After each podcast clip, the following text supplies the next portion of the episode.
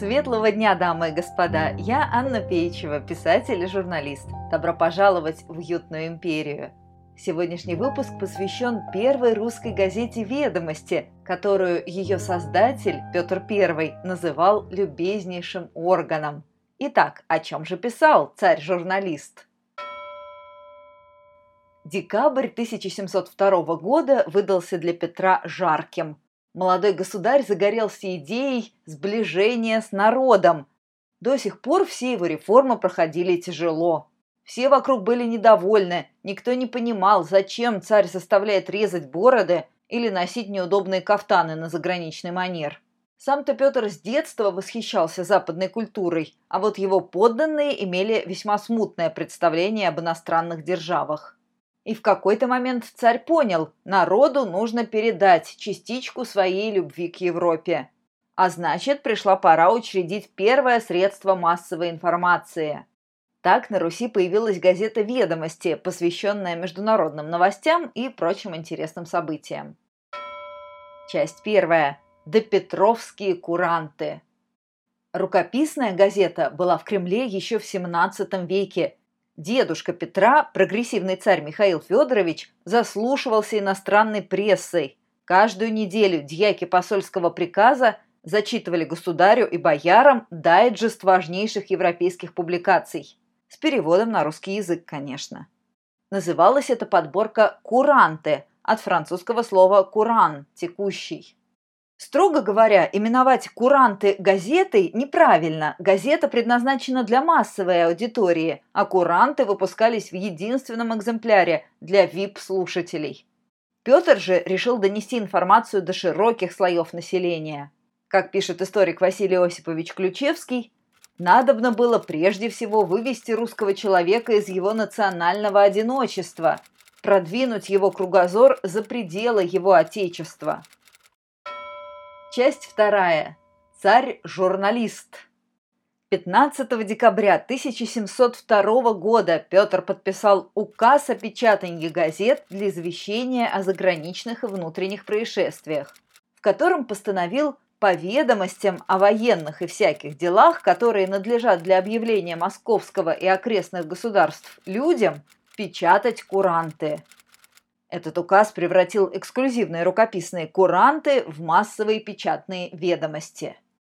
По горячим следам еще до Нового года успели напечатать аж два выпуска, но ни один из них не сохранился. Скорее всего, это была проба пера, Петр доводил свою идею до совершенства.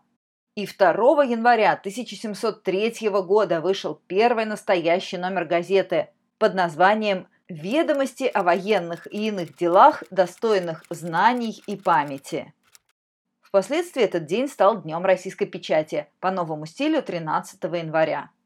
Тридцатилетний Петр принимал самое деятельное участие в подготовке большинства выпусков газеты. Можно только удивляться, откуда у царя хватало сил на редактирование и написание статей при его-то нагрузке. Он отбирал материал для публикации, проверял качество переводов, правил корректуру, заказывал художникам иллюстрации. Например, в первых номерах заглавную страницу украшала гравюра, изображающая Меркурия, покровителя торговли и известий, парящего над Невой на фоне Петропавловской крепости.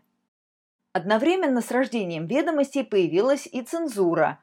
Основу нового издания составляли переводы из немецких и голландских газет, иногда иностранные журналисты нелестно отзывались о России – и тогда Петр помечал на полях «Сей статьи в народ не пускать».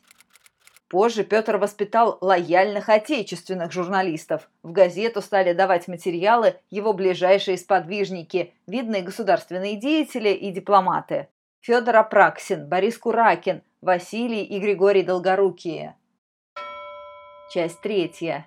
О чем статьи?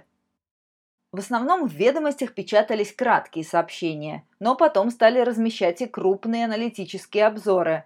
Особенно нравились читателям фильетоны и памфлеты на актуальные темы, а также яркие комментарии царя к некоторым заметкам. Например, в 1721 году ведомости опубликовали текст Ништадтского мирного договора и к нему приписку Петра, весьма язвительную – Господам шведам уже и за морем на своей стороне тошно стало.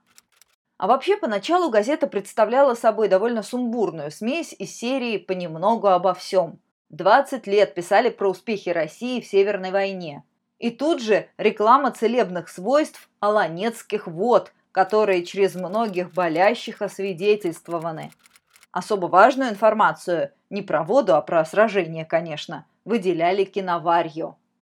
Несмотря на все редакторские усилия Петра, иногда в газете проскакивали откровенные опечатки, причем курьезные. Как-то раз царь поручил перевести заметку о кораблях, отправлявшихся на Ямайку, а в итоге напечатали, что корабли отправились на ярмарку. Вот несколько оригинальных новостей из первого номера.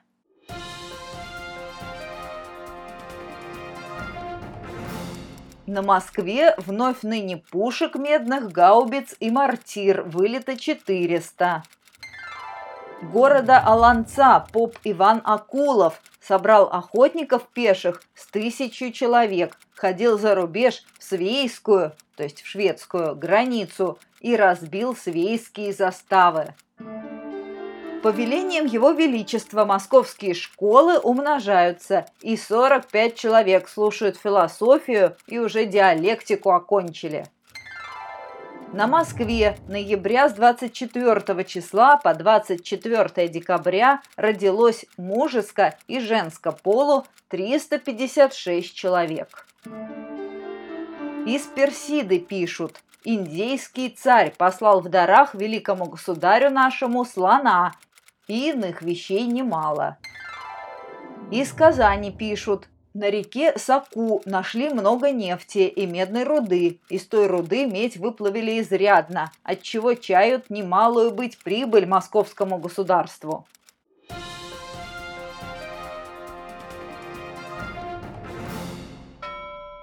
Часть четвертая. Скорее пропаганда, чем журналистика. Чем русская газета принципиально отличалась от европейских? Западные издания всегда были коммерческими, развивались по законам рынка, печатали по-настоящему интересные новости и могли критиковать власть.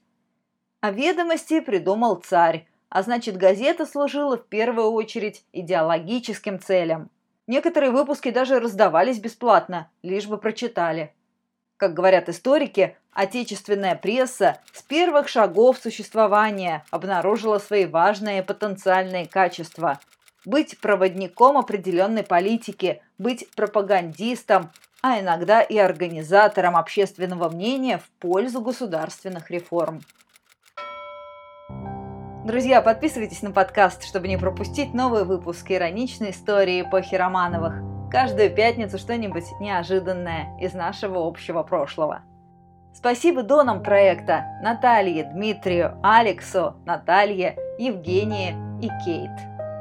Как всегда, читайте книги серии «Уютная империя», рассказывающие про альтернативную Россию, в которой до сих пор правят Романовы. Загляните на мой сайт annapeichева.ру. Спасибо за внимание, было приятно с вами пообщаться. Услышимся на следующей неделе.